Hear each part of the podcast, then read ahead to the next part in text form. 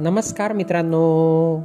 मित्रांनो मी मंगेश कुमार अंबिलवादे तुम्हा सर्वांचं वाचन कट्ट्यामध्ये मनपूर्वक हार्दिक स्वागत करतो. मित्रांनो आज आपण गोष्ट क्रमांक सहाशे पंच्याहत्तर ऐकणार आहोत. आजच्या आपल्या गोष्टीचे नाव आहे खरी संपत्ती. चला तर मग गोष्टीला सुरुवात करूया. दहा वर्षांचा पेपर वाटणारा मुलगा. एका घराचं गेट वाजवत आहे. आतून शिक्षिका विचारते काय रे? मुलगा म्हणतो काकू मी तुमची बाग साफ करू का? शिक्षिका म्हणतात नको आज नाही करायची. आणि आज पेपर आणला नाहीस तू.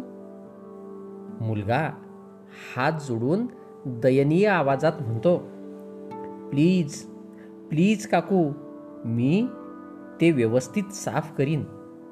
आज पेपर छापले नाहीत. काल पेपरला दसऱ्याची सुट्टी होती. म्हणून आज पेपर नाही. शिक्षिका म्हणते ठीक आहे. किती पैसे घेणार? मुलगा म्हणतो पैसे नका काकू. मला खायला द्या. शिक्षिका अरे चांगलं काम कर. बिच्चार भूक लागलेली दिसतीये. पहिलं खायला देते. मनातल्या मनात त्या बोलल्या अरे मुला आधी जेवून घे मग काम कर. मुलगा म्हणाला नाही काकू मी पहिलं काम करतो. मग तुम्ही मला जेवायला द्या. बर ठीक आहे.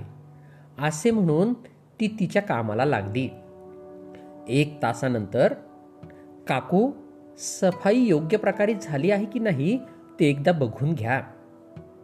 अरे वा! तू तर खूप सुंदर साफसफाई केली आहेस. भांडी व्यवस्थित ठेवली आहेत.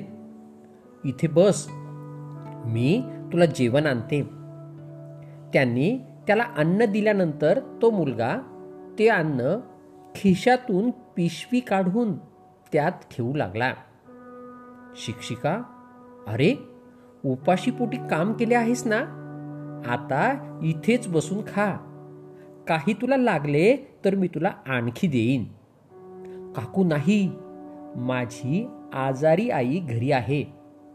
मला शासकीय रुग्णालयातून औषध मिळाले आहे. परंतु डॉक्टर साहेब म्हणाले आहेत की औषध रिकाम्या पोटी घेऊ नका. शिक्षिकेच्या पापण्या ओल्या झाल्या आणि तिने त्या निरागस मुलाला त्याची दुसरी आई बनवून खायला घातले. नंतर त्याच्या आईसाठी भाकरी बनवल्या आणि तिच्या घरी घेऊन गेली आणि त्या आईला दिल्या. येताना ती शिक्षिका म्हणाली तू खूप श्रीमंत आहेस.